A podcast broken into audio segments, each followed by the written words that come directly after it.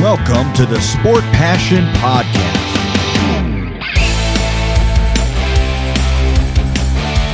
And here is your host, Lars Marendorf.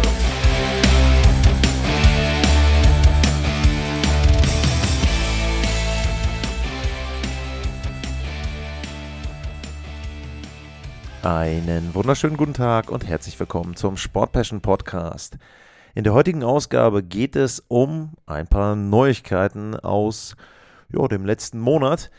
Denn während der Vorschau-Sendungen, da habe ich einige Themen dann entweder liegen lassen müssen oder aber es gab Neuigkeiten zu Teams, die ich schon abgedeckt hatte. Und zeitlich habe ich es dann nicht hinbekommen, zwischendrin nochmal irgendwie Zwischenepisoden zu machen. Also seht mir das bitte nach, wenn da jetzt ein paar Themen kommen, die für euch schon etwas älter sind. Aber ich glaube trotzdem, dass sie insgesamt interessant sind und ich da einfach auch eine kleine Einschätzung zu der ein oder anderen Geschichte, Verträgen und so weiter geben möchte. Und da habe ich ein paar Dinge gesammelt heute. Es ist allerdings nicht so, dass das sicherlich das komplette an Neuigkeiten ist, was im letzten Monat in der NHL passiert ist. Deswegen, wenn ihr da an der Stelle dort dann Fragen habt oder Themen habt, auf die ich nicht eingegangen bin, at lars-mar info.sportpassion.de. Ihr kennt das Ganze und da könnt ihr Fragen und Anregungen loswerden. Und da nehme ich dann auch gleich noch ein Thema mit rein. Es gibt eine ja, Frage bzw. Anregung und äh, die kommt äh, von Micha. Und Micha hat mir die Anregung äh, gegeben zum Thema Kaderplanung, Trades, Draft, Prospects, Salary Cap, Vertragsmöglichkeiten und so weiter noch eine Folge zu machen. Ich werde es auf jeden Fall in einer der nächsten Sendungen, sagen wir mal in den nächsten Wochen mit einbauen. Allerdings weiß ich noch nicht, wie ausführlich ich das mache oder ob ich dann sage, ich gehe auf ein paar Dinge ein und würde dann vielleicht in der nächsten Sommerpause da nochmal etwas genauer drauf eingehen und dann eine größere Folge vielleicht zu dem Thema machen. Weiß ich noch nicht, aber auf jeden Fall wird es da ein paar Infos zu geben, also auch an alle anderen. Wenn ihr da Fragen habt, dann sehr, sehr gerne. Ja, und wir steigen ein mit gleich mal wieder einer Sperre. Und äh, zwar gab es die gegen Arthur Kaliev. Der spielt bei den Los Angeles Kings und der hat einen Kniecheck angesetzt gegen Chase DeLeo von den Anaheim Ducks, übles Ding. Und Chase DeLeo hat sich gleich mal das Kreuzband verletzt, ist zum Glück nicht gerissen, aber acht Wochen darf er aussetzen. Also für ihn auch eine, denke ich, schlechte Situation. Ich kann jetzt nicht genau sagen, ob er in den Kader gerückt wäre, der Anaheim Ducks. Um, er ist eher so ein Borderline-Spieler, der dann uh, ja da vielleicht eher dann in der NHL gelandet wäre, aber natürlich damit wurde ihm dann die Chance genommen, sich in den weiteren Preseason Games noch zu empfehlen. Kaliev hat eine Sperre bekommen von vier Spielen, also zwei Preseason Games und zwei Regular Season Games. Das ist natürlich eine Sperre, wo man sagen muss, vier Spiele sind jetzt schon mal etwas mehr, wenn man normalerweise davon redet. Er ist ja auch jemand, der noch keine Sperre hatte bisher, Kaliev. Von daher, ja, auf der anderen Seite ist das natürlich dann wieder so eine bittere Geschichte, wo ich dann auch Stimmen gehört habe und gelesen habe, auch dann in Foren und von den Fans natürlich, dass an der Stelle irgendwie wieder gefordert wird, die Sperre an die Länge der Verletzung anzugleichen. Das ist immer schwierig, denn natürlich kannst du dann den Fall haben, dass zum Beispiel, wenn jetzt ein Superstar einen Check gefahren hat und der Gegner ist verletzt, dann wird der Gegner irgendwie ein bisschen länger rausgenommen, als das vielleicht notwendig wäre. Also ja, für mich sind die vier Spiele da schon okay. Vielleicht hätte man es dann so machen müssen, dass er die vier Spiele in der regulären Saison aussetzt, denn da kostet ihn das richtig Geld, Kaliev. Aber ja, ärgerlich eben, wie gesagt, für Chase DeLeo und zeigt für mich aber auch wieder so ein bisschen, dass auch in den Preseason Games durchaus mit Härte vorgegangen wird. Da gab es ja auch eine Szene, wo Mark Stone sich beschwert hat nach einem Check von den Los Angeles Kings und hat dann so sinngemäß gesagt, naja, was soll das denn jetzt? Das, den Spieler habe ich jetzt heute gesehen, der ist danach wieder in der Minor League. Ja, das ist immer ein bisschen grenzwertig, äh, denn diese Preseason Games, die haben natürlich zum einen den Zweck, dass sich die Veteranen und dass sich NHL-Spieler, die sowieso Verträge haben, einspielen können. Zum anderen haben die aber natürlich auch eine Bühne oder bieten eine Bühne für die Spieler, die noch in den Kader rücken wollen oder die sich zumindest auch für andere Teams noch empfehlen wollen. Das heißt ja nicht immer unbedingt, dass man bei dem Team dann landet, wo man in der Preseason spielt. Hatte ich auch mit den Professional Tryouts schon mal erklärt, dass so ein Vertrag erstmal bedeutet, dass man bei dem NHL-Team sich fit halten kann und mitspielen kann.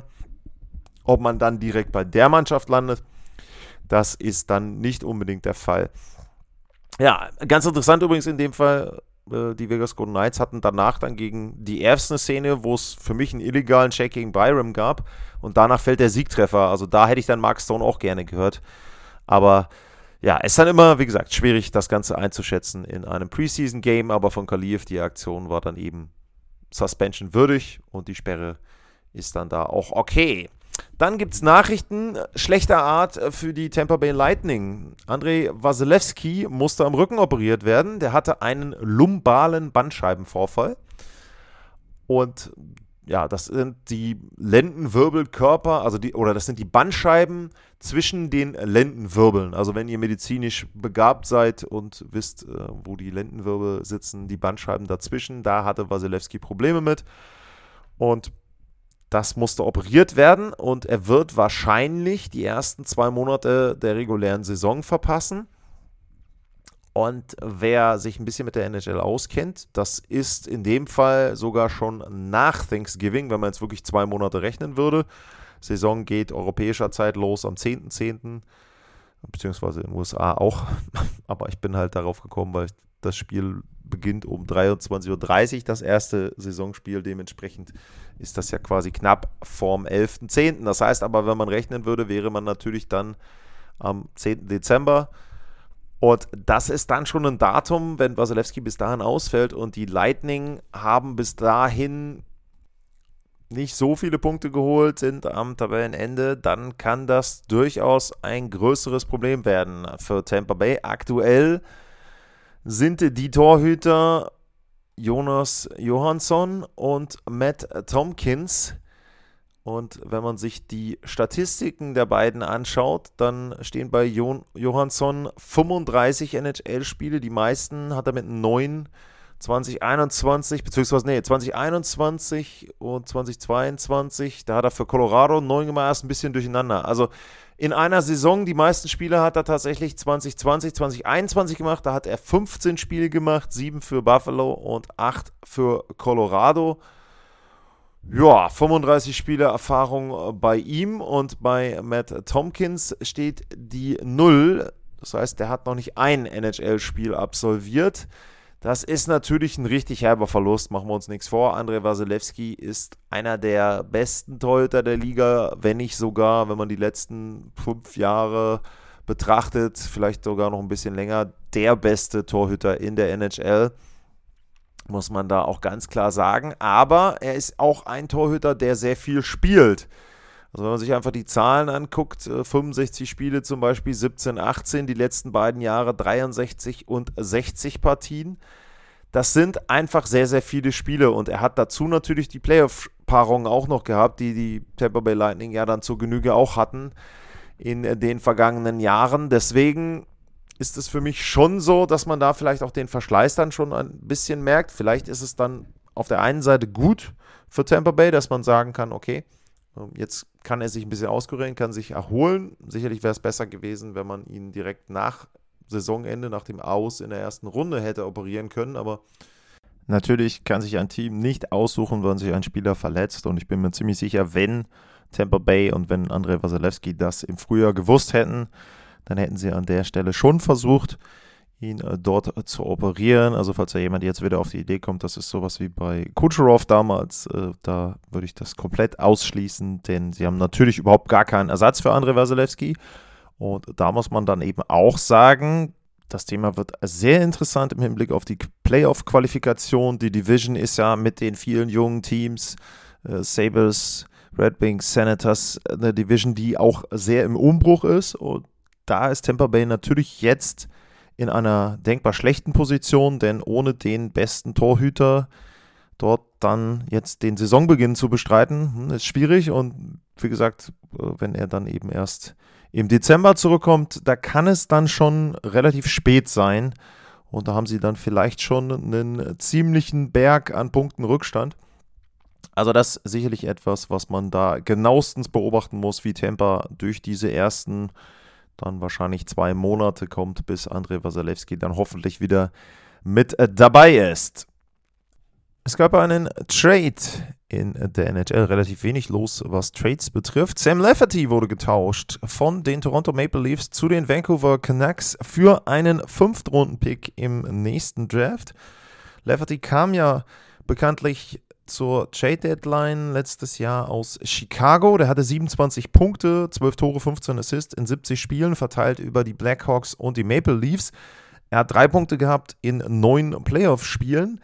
Und ich muss sagen, ich kann das schwer verstehen, denn Lafferty war für mich in seiner Reihe, unter anderem zusammen mit David Kempf, einer der dann neben den großen Vieren auch für Dampf gesorgt hat. Da gab es ja die Probleme, dass eben die anderen nicht gescored haben vorne, die Superstars. Und er gehörte schon mit dazu für mich zu denjenigen, die da überrascht haben, die positiv dort für Akzente gesorgt haben, die Tempo drauf hatten, die auch körperlich äh, mitgearbeitet haben. Und ja, ich kann es nicht nachvollziehen aus sportlicher Sicht, wenn man natürlich dann sich die Salary Cap Situation anschaut der Toronto Maple Leafs und zusehen will, dass sie eben auch 21 Spieler vielleicht dann auch im Kader haben, dann kann man das wieder nachvollziehen. Da fällt ihnen dann aber auch der Vertrag von Ryan Reeves vor die Füße, weil der eben mit 1,35 Millionen relativ hoch ist für einen Spieler, der für mich nicht die Produktion bringen wird. Prognostiziere ich jetzt einfach mal. Die Sam Lafferty und vielleicht sogar noch ein anderer Spieler für das Gehalt von Ryan Reeves ähm, dort hätten liefern können. Ich weiß gar nicht, bei The Athletic hatten sie einen ziemlich guten Artikel, der das Ganze auch so ein bisschen erläutert. Ich glaube, da ging es um, wer war da? Noah Gregor ging es, genau. Und da wurde eben gesagt, okay, eine dritte, äh, eine vierte Reihe, Noah Gregor, Pontus Holmberg und eben Sam Lafferty, das ist sicherlich eine schnellere Reihe, eine wahrscheinlich auch eishockeytechnisch bessere Reihe, als Brian Reeves dann da auf dem Flügel irgendwie als Ballast mitzuhaben. Natürlich nicht ganz so körperlich, gar keine Frage. Die können sich wahrscheinlich auch nicht so gut prügeln, aber gut. Ähm, ja, also das war ein Trade, habe ich nicht ganz nachvollziehen können, aber naja, wir warten mal ab, ob das für die Maple Leafs da an der Stelle aufgeht. Wenn wir schon beim Thema Kämpfe sind, habe ich ja eben erwähnt, dann ziehe ich das jetzt mal vor. Sidney Crosby ist heiß wie Frittenfett. Der freut sich richtig auf die neue Saison. Woran kann man, kann man das ablesen? Nicht an einem Tor, nicht an irgendwas anderem, sondern Sidney Crosby hat einen kleinen Kampf gehabt mit Peyton Krabs und der hat einen Check äh, gefahren gegen Crystal Tang hinterm Tor von den Penguins und in dem Preseason-Game ist Crosby hinterher, Handschuh kurz aus. Das war jetzt kein Mega-Fight, also wenn ihr da irgendwie Tyson gegen Holyfield erwartet, nee, ist nix. Aber ansonsten war das für Sidney Crosby schon vergleichsweise bemerkenswert, wenn man auch weiß, und da empfehle ich euch jetzt mal, wenn ihr euch wirklich für Kämpfe interessiert äh, oder einfach mal dafür interessiert, wie häufig denn Spieler wirklich Kämpfe haben, dann auch Superstars, die Seite Hockeyfights, äh, hockeyfights.com und da kann man nachschauen, wie viele Fights Sidney Crosby hatte. Da sind auch oft Videos mit dabei, nicht immer, aber auch oft Videos. Und da war sein letzter Fight 2019. Insgesamt hatte er 2, 4, 6, 8 Stück vorher und das ist jetzt Kampf Nummer 9. Äh, also, ja, in der Preseason finde ich das schon eben dann bemerkenswert. Zeigt aber, dass Crosby gewillt ist jetzt und richtig motiviert ist. Und ja, also ich fand es ein gutes Zeichen einfach für die Liga. Natürlich ist es nicht immer gut, wenn ein Superstar kämpft und ich glaube, er hat dann auch relativ schnell gemerkt, dass er jetzt da nicht megamäßig zuhaut, aber das Zeichen einfach, dass er für seine Mannschaftskameraden einsteht und dass er eben schon vor der Saison so motiviert ist, sich da einzusetzen. Das finde ich gut. Aus Sicht von Pittsburgh-Fans sollte man da also froh in die neue Saison gehen mit Erik Karlsson und der ganzen neuen Konstruktion im Team. Also habe ich ja die Penguins auch als sehr, sehr positives Team gesehen. Und dann gab es ein paar Verträge und in dem Fall hatte ich jetzt Glück, dass ich die Sendung nicht früher aufgenommen habe, denn zwei Verträge sind brandheiß mit reingekommen, aber auf die gehe ich zum Schluss ein.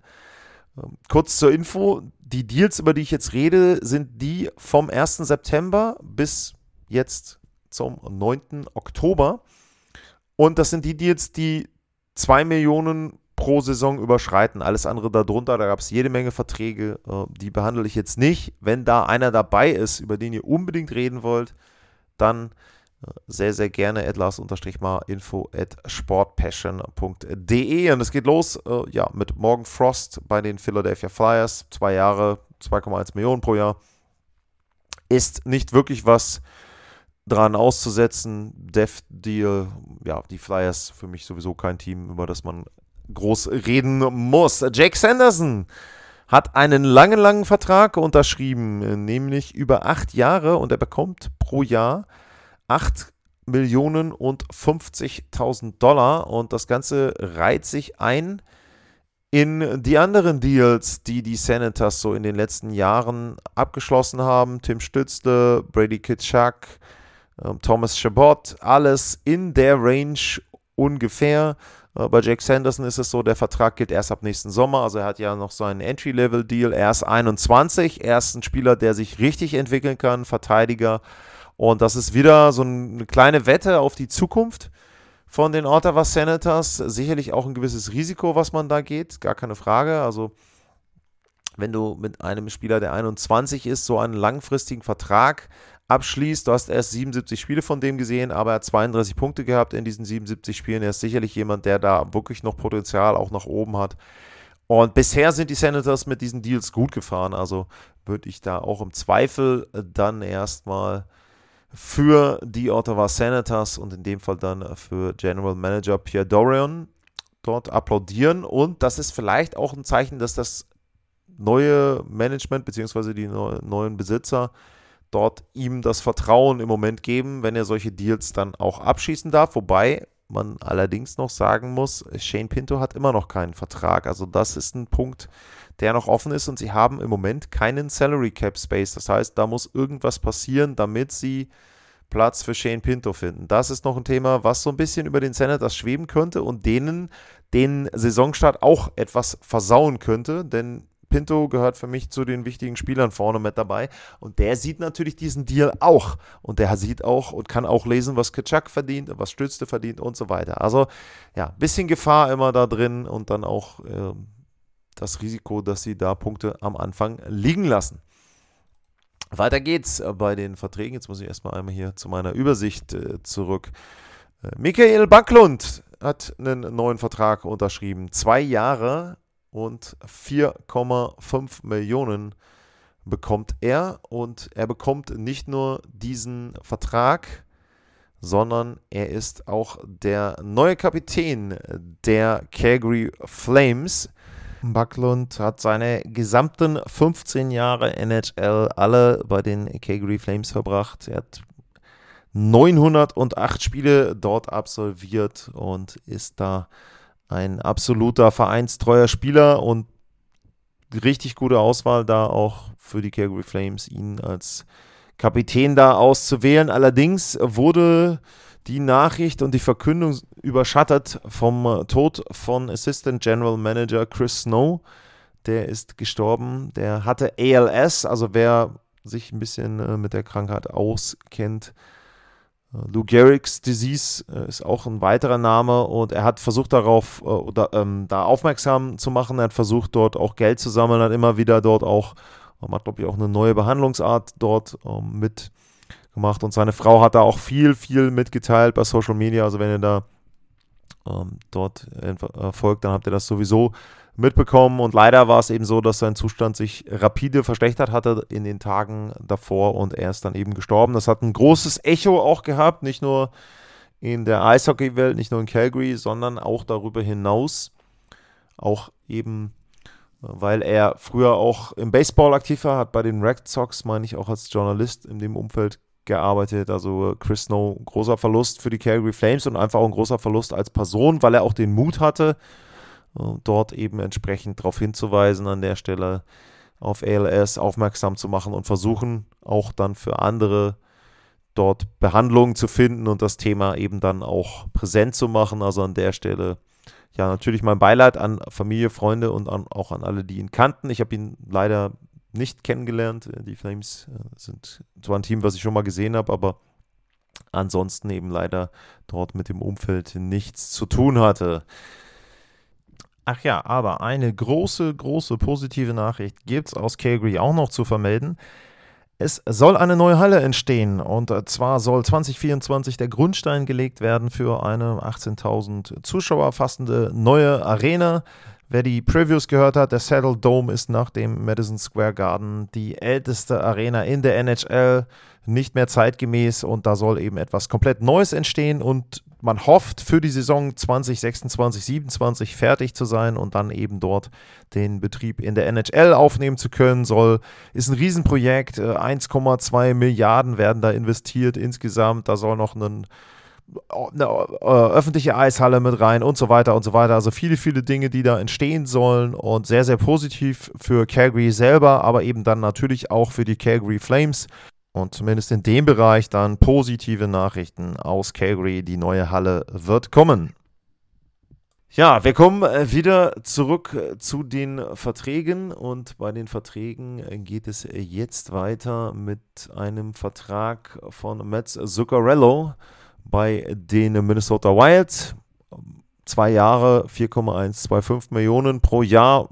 Ja, Deal ist in Ordnung. Er ist 36, kann man jetzt darüber diskutieren, ob er das noch wert ist, aber ich glaube, das ist ein Vertrag, den kann man so unterschreiben und da dürften beide Seiten zufrieden sein. Die Minnesota Wild haben noch weitere Verträge abgeschlossen. Marcus Folino hat einen Vierjahresvertrag bekommen über 4 Millionen pro Jahr ja, muss ich jetzt sagen, ist natürlich die Länge dann bei einem 32-Jährigen vielleicht ein bisschen lang. Auf der anderen Seite 4 Millionen, ich habe es schon ein paar Mal erwähnt, Salary Cap steigt an.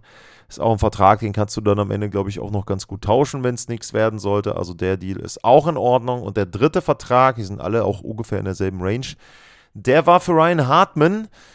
Der hat einen Vertrag bekommen über drei Jahre, auch 4 Millionen pro Jahr. Und da muss ich ganz ehrlich sagen, hat sich Hartmann vielleicht sogar ein Stück weit unter Wert verkauft. Er hat letztes Jahr wenig gespielt, war verletzt, ja, aber er hat vor zwei Jahren 34 Tore gemacht. Also das ist so ein Deal, wo ich sagen muss, der ist auch eher teamfriendly und ja, also da hat Minnesota und Bulgarien, glaube ich, einen guten Preis gemacht. Wie gesagt, 4 Millionen für die nächsten drei Jahre. Wenn er dann irgendwo wieder in die Nähe kommen kann von dem, was er vor zwei Jahren an Toren erzielt hat, dann herzlichen Glückwunsch an die Minnesota Wild. Das war dann, würde ich schon sagen, ein ziemlich guter Deal. Dazwischen lagen zeitlich zwei Verträge von den Anaheim Ducks. Und zwar zum einen Trevor Seagrass. Der hat unterschrieben für drei Jahre 5,75 Millionen. Und äh, Jamie Drysdale, der hat unterschrieben ebenfalls für drei Jahre, allerdings nur für 2,3 Millionen. Wir fangen mal mit Drysdale an. Der hat die letzte Spielzeit weitgehend verpasst, weil er verletzt war. Und als Verteidiger ähm, ist es da, glaube ich, auch immer so ein bisschen schwieriger, für sich Werbung zu machen, speziell als junger Verteidiger.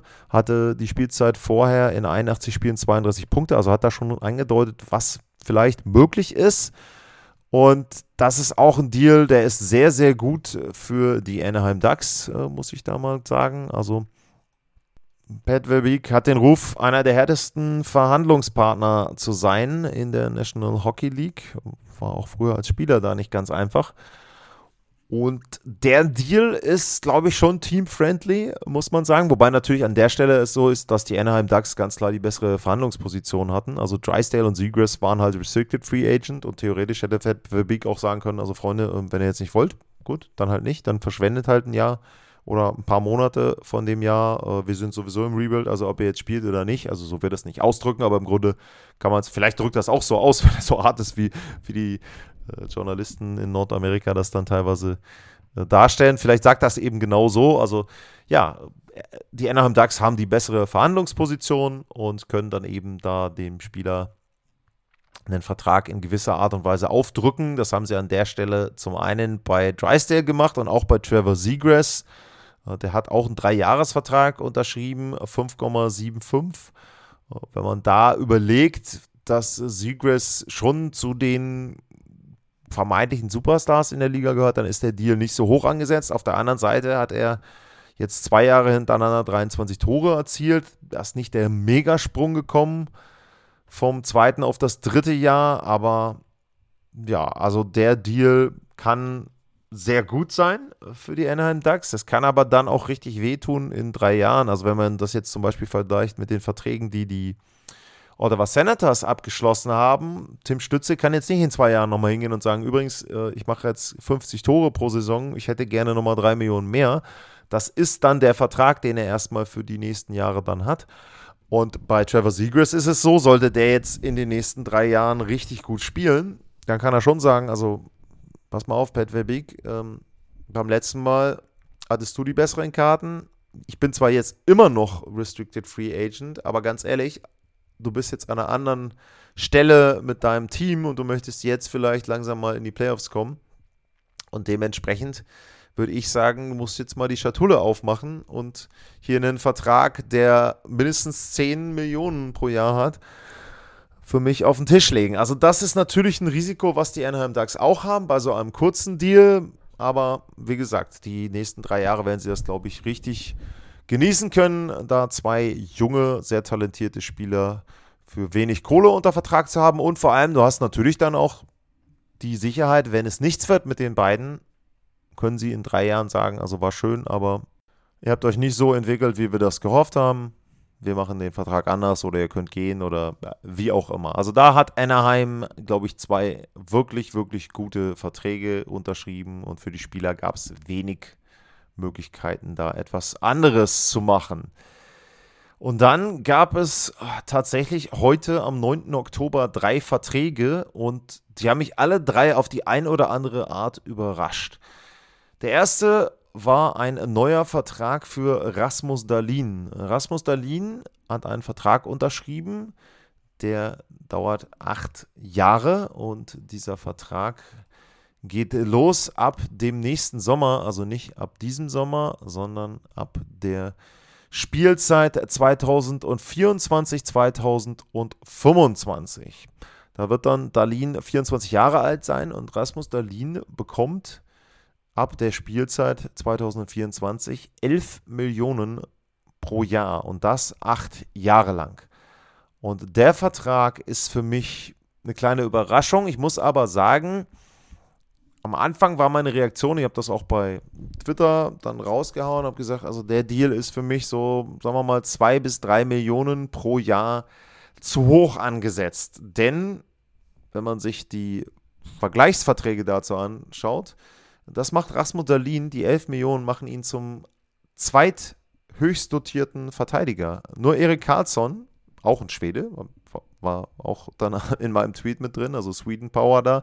Erik Karlsson verdient 11,5 Millionen, ein Teil davon übernehmen die Sharks, die 10 Millionen, den größten Teil übernehmen die Pittsburgh Penguins. Und danach kommt Drew Dowdy, der hat zwei Stanley Cups gewonnen, Carlson jetzt nicht, aber er hat schon ein paar andere Dinge geleistet. Und dann kommt Rasmus Dalin.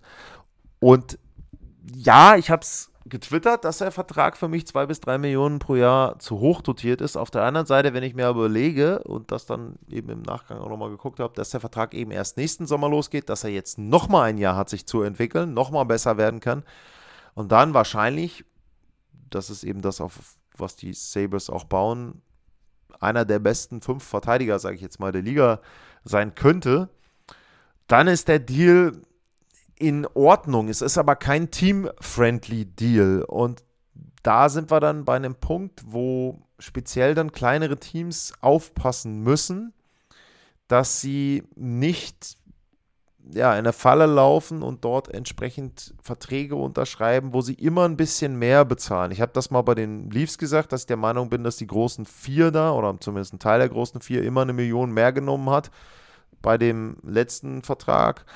Ähm, als das notwendig gewesen wäre. Und bei dem Deal von Dalin ist das für mich jetzt auch so ein Stück weit äh, der Fall. Ich will einfach noch mal kurz vorlesen, wer unter ihm ist, was das Gehalt betrifft. Da ist ein Adam Fox, Charlie McAvoy, Roman Josi, Cale McCarr, Dougie Hamilton, Alex Pietrangelo, auch Michael Sergeyev und so weiter und so weiter. Also die verdienen alle weniger. Ähm, boah, ich fühle mich nicht wohl damit, dass Rasmus Dalin da auf Nummer 2 steht bei den Verteidigern. Aber auf der anderen Seite, zum einen, warum sollte Dalin jetzt einen Team-Friendly Deal unterschreiben, nur weil das andere gemacht haben? Und wie gesagt, er kann sich noch entwickeln, also der Vertrag kann in vier, fünf Jahren mit zum Besten gehören, vielleicht was die NHL hat. Aber irgendwo so ein bisschen Bauchschmerzen habe ich dabei. Aber wie gesagt, auf der anderen Seite, sie haben ihn lange gebunden. Das ist ja auch ein Punkt. Und von 24 bis 32, das ist die Prime bei Verteidigern, die entwickelt sich ja eh ein Stück weit noch etwas später. Ich habe ja eben noch gesagt, dass es für Drysdale dann vielleicht auch so eine Schwierigkeit war als Verteidiger. Für in dem Fall dann Rasmus Dalin war es das nicht. Und dementsprechend ja, hoffe ich, dass Buffalo sich da nicht in zwei, drei Jahren ärgert, weil der Salary Cap doch nicht so megamäßig angestiegen ist und sie dann eben da auch den anderen, die noch kommen, weitere Verträge geben müssen und Darlin der Maßstab ist. Das ist auch immer eine Gefahr. Du setzt natürlich einen Maßstab und auch da wieder, ich habe ja eben dann so ein bisschen auf die anderen geguckt, bei Ottawa, bei den Buffalo Sabres ist Darlin mit Abstand der bestbezahlte Spieler. Jeff Skinner kriegt noch 9 Millionen im Jahr, aber der ist nun auch Veteran. Kann man auch diskutieren darüber. Mittlerweile geht es wieder, ob er sich das verdient hat. Aber die anderen, zum Beispiel Tage Thompson, Dylan Cousins, die liegen bei 7,1 Millionen, beide, beziehungsweise Thompson ein Stück weit drüber. Und da verdient Darlin 4 Millionen mehr. Hm. Also irgendwo ein bisschen Bauchschmerzen habe ich bei dem Vertrag von Rasmus Dalin. Wo ich keine Bauchschmerzen habe und wo ich extrem überrascht war und positiv geschockt auf eine gewisse Art und Weise, das waren die beiden anderen Verträge, die heute verkündet wurden. Mark Scheifele und Connor Hellerbuck unterschreiben identische sieben Jahresverträge bei den Winnipeg Jets. Beide bekommen in den kommenden sieben Jahren jeweils pro Jahr 8,5 Millionen. Und die Deals sind mega Signal an die Winnipeg Jets-Fans, an Spieler bei den Winnipeg Jets, an Free Agents, die vielleicht überlegen wollen, nach Winnipeg zu gehen und so weiter und so fort, was ich jetzt nicht unbedingt sehe. Aber die beiden Verträge sind echt ein Hammer, muss ich sagen. Also Connor Hellerbuck war derjenige, der im Grunde, glaube ich, auf den Trade Boards auf Nummer 1 stand. Scheifele stand wahrscheinlich in den Top 5 äh, es wurde diskutiert, wo landet Hellerbuck. Die Abstimmung gab es jetzt vor der Saison. Landet er in Edmonton? Landet er in New Jersey? Bei Toronto? Wo auch immer er landen könnte. Es war davon auszugehen, dass er irgendwann im Verlaufe der Saison getauscht wird und stattdessen sind die Winnipeg Jets in der Lage, ist Kevin Chevaldeoff in der Lage, dort eine Vertragsverlängerung durchzuführen die über acht Jahre geht. Ja, das sind dann die Jahre 31 bis 39 für Conor Hellerback, gar keine Frage. Aber er ist einer der besten Torhüter der Liga. Ich habe vorhin über Wasilewski geredet. Kellerback ist ein bisschen darunter. Er hat keinen Stanley Cup gewonnen bisher, weiß ich auch. Aber trotzdem, also Conor Hellerback wirklich Top 3, Top 5, vielleicht eher Top 3 Torhüter in der NHL. Und 8,5 Millionen sind jetzt auch nicht so megamäßig viel. Wasilewski verdient mehr. Ich habe jetzt nicht direkt geguckt, was die anderen Torhüter so verdienen, aber ich glaube, Sorokin äh, liegt auch in der Range. Ich werde gleich mal äh, kurz dann hier recherchieren, während ich was erzähle. Und auf der anderen Seite auch Mark Scheifele als Center, der wurde ja auch gehandelt. Da gab es Artikel, wie können die Bruins sich Scheifele jetzt holen oder äh, Backlund äh, holen und da eben entsprechend sich irgendwie verstärken auf der Center-Position und all sowas. Und das ist eben genau jetzt nicht der Fall. Und da muss ich wirklich sagen, wie gesagt, ich finde es mega positiv. Ich finde diesen Vertrag wirklich, wirklich positiv. Und die Winnipeg Jets haben damit auch diese ganze Diskussion weg. Also das wäre ja auch wieder ein Thema, das haben wir ja bei anderen Teams auch gehabt, dass die gesamte Saison über dann dieses Thema schwelt, dass immer wieder gefragt wird, dass im Team gefragt wird, dass gesagt wird, hey, ähm, wer, wo, wo, gehst du hin, wer kann als Gegenwert kommen? Und so weiter und so weiter.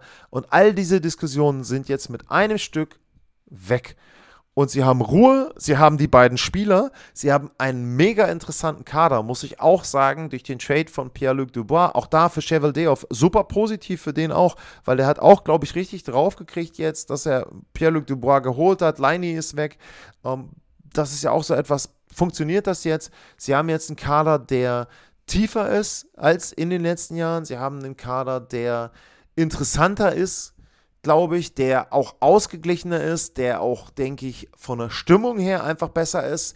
Sie haben mit Blake Wheeler jemanden abgegeben, der wohl eher so ein Unruheherd war. Wie gesagt, Deal New York, alles wunderbar für Blake Wheeler, für die Rangers, ganz toll, aber eben auch für Winnipeg.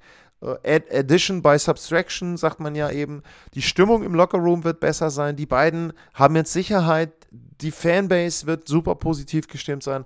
Also für mich, wie gesagt, das ist echt richtig, richtig toll, vor allem weil es auch ein kleiner Markt ist. Also das ist auch etwas, wo ich dann immer sage, hey, super, dass ein kanadisches Team, und es sind nicht die Canadiens, es sind nicht die Maple Leafs, es sind auch nicht die Canucks, die ich noch so ein bisschen mit dazu rechnen würde zu großen Märkten. Es sind in dem Fall die Winnipeg Jets, die zwei große Verträge unterschreiben, die zwei wichtige Spieler halten können, finde ich wirklich, wirklich gut.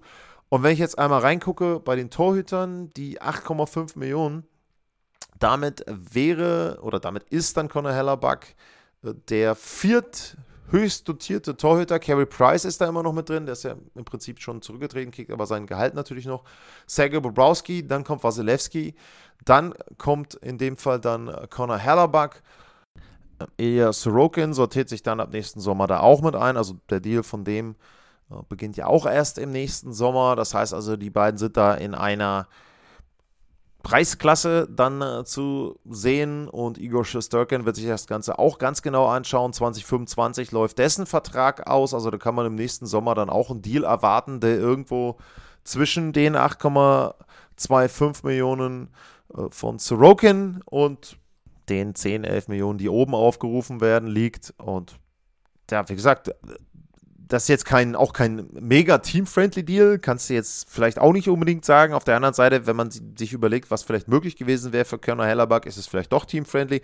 Aber egal. Wichtig ist, die beiden haben unterschrieben für sieben Jahre. Mega Signalwirkung für mich. Richtig, richtig positiv für Winnipeg. Und ja, also das kann einen Schub geben. Und wie gesagt, das Team Pierre-Luc Dubois war sicherlich als Einzelspieler besser, aber als Team, wenn man sich die Winnipeg Jets als Team jetzt anschaut und dann was möglich ist, vielleicht auch an Aufstellung, sehr, sehr interessantes Team für die neue Saison. Ja, damit habe ich die Verträge abgehandelt. Ich habe die anderen Themen, wo ich mir Notizen zugemacht habe, auch abgehandelt. Und dann kommt am Ende noch ein bisschen was in der Kategorie, ich überlege mal was für die neue Spielzeit. Ich habe darüber nachgedacht, sowas zu machen wie einen Game of the Week, was jetzt nicht heißen soll, dass ich das Ganze kommentiere. Äh, an der Stelle übrigens die Neuigkeit, dass Stand heute ich nicht fürs Schweizer Fernsehen kommentiere. Wenn sich nicht noch irgendetwas Überraschendes ändert, dann wird dort einfach nur der Originalton gesendet und es wird nicht selber produziert und deswegen habe ich dann in der nächsten Saison auch wieder ein bisschen mehr Zeit. Wie gesagt, was jetzt nicht heißen soll, dass ich jetzt hier pseudomäßig dann die Spiele dort kommentiere, sondern was ich mir überlegt habe, ist, ich suche mir ein Spiel raus, wahrscheinlich dann ein Spiel pro Woche. Das ist dann mein Game of the Week und das werde ich dann intensiver anschauen, analysieren und da dann eben auch drauf eingehen und an der Stelle dann auch ein bisschen auf die Teams eingehen. Ich habe mir eben vorgenommen, dass ich da dann auch alle 32 Teams einmal hoffentlich dann dort abdecken kann, was ein bisschen schwierig werden könnte, denn ähm, das wird ja dann mit den Wochen auch schon relativ knapp, wenn man alle 32 Teams haben will. Und es wird sicherlich Partien geben und Teams geben, die des Öfteren auftauchen, aber das ist so erstmal der grobe Plan, den ich habe und an der Stelle dann eben immer eine Folge zu diesem Game of the Week. Und ja, da würde ich mich natürlich auch freuen, wenn ihr da Feedback zu habt, wenn ihr sagt, hey Mensch, das ist gar keine schlechte Idee und dann kann man sich das vielleicht auch selber mal anschauen. Ich bin tatsächlich auch schon die ersten Wochen so ein bisschen grob durchgegangen und habe da mal auch den Schedule gecheckt und da sind auch ein paar Partien dabei, wo ich sage, da sind die Bully-Anfangszeiten auch so, dass man sich das Ganze in Deutschland dann auch anschauen kann. Aber es werden auch viele mit dabei sein, muss ich jetzt auch schon ganz ehrlich sagen, wo ich dann sage, äh, die sind dann eben in der Nacht, die gucke ich mir zeitversetzt an und dann kommt die Analyse zeitversetzt. Aber wenn ich jetzt so einfach mal auf meinen Plan gucke, es gibt zum Beispiel jetzt direkt am 14. Oktober um 22 Uhr die Panthers gegen die Winnipeg Jets und allein aufgrund der Situation, was ich jetzt eben erklärt habe, wäre das schon mal interessant. Die Panthers sind interessant mit den Verletzten. Wie kommen die jetzt nach dem langen Playoff-Run in die Saison rein? Oder aber das Wochenende drauf spielen die Red Wings gegen die Ottawa Senators, was für mich sowieso schon sehr interessant und wichtig sein wird als Vorbereitung auf die Global Series. aber eben auch aus deutscher Sicht natürlich eine Knallerpartie um 19 Uhr am Samstagabend. Also da denke ich schon, dass das so zwei Spiele werden, über die ich auf jeden Fall reden werde. Ja, und dann muss ich eben sehen, ich werde bei Twitter auch nochmal nachfragen, also wenn ihr das gut findet, wenn ihr findet, dass das eine Idee ist, wo er sagt, ja, das ist gar nicht mal schlecht, dass man da eben auch entsprechend vielleicht mal intensiver auf ein Spiel schaut, auf, auch auf die Teams schaut, dann werde ich zusehen, äh, dass ich das da hinbekomme. Und ich habe mir auch überlegt, aber da, wie gesagt, es ist alles noch so in der Anfangsphase, jetzt auch aufgrund der Situation, dass sich das mit dem Kommentar da etwas anders entwickelt hat für mich. Es ist jetzt auch so, dass ich mir überlegt habe, dann auch Richtung, sage ich jetzt mal, Dezember wahrscheinlich dann euch auch abstimmen zu lassen. In den ersten Wochen würde ich mir, glaube ich, erstmal Partien raussuchen, was mir die Vorbereitung ein bisschen einfacher machen würde, aber dann eben ab, sage ich jetzt mal, Dezember ist mein Ziel, dann auch zu schauen und zu sagen, okay, komm, ich biete euch vier Partien an und ihr könnt abstimmen und dann ist es eben die Partie, die ihr euch aussucht, wobei ich da eben, wie gesagt, jetzt ist die Stimme bald weg, wobei ich da eben, wie gesagt, auch versuche, dann ein bisschen auch eine Abwechslung reinzubekommen in die Teams. So, bevor ich jetzt hier komplett meine Stimme verliere, sage ich für heute vielen Dank fürs Zuhören, bleibt gesund und tschüss. Sportliche Grüße. Das war's, euer Lars.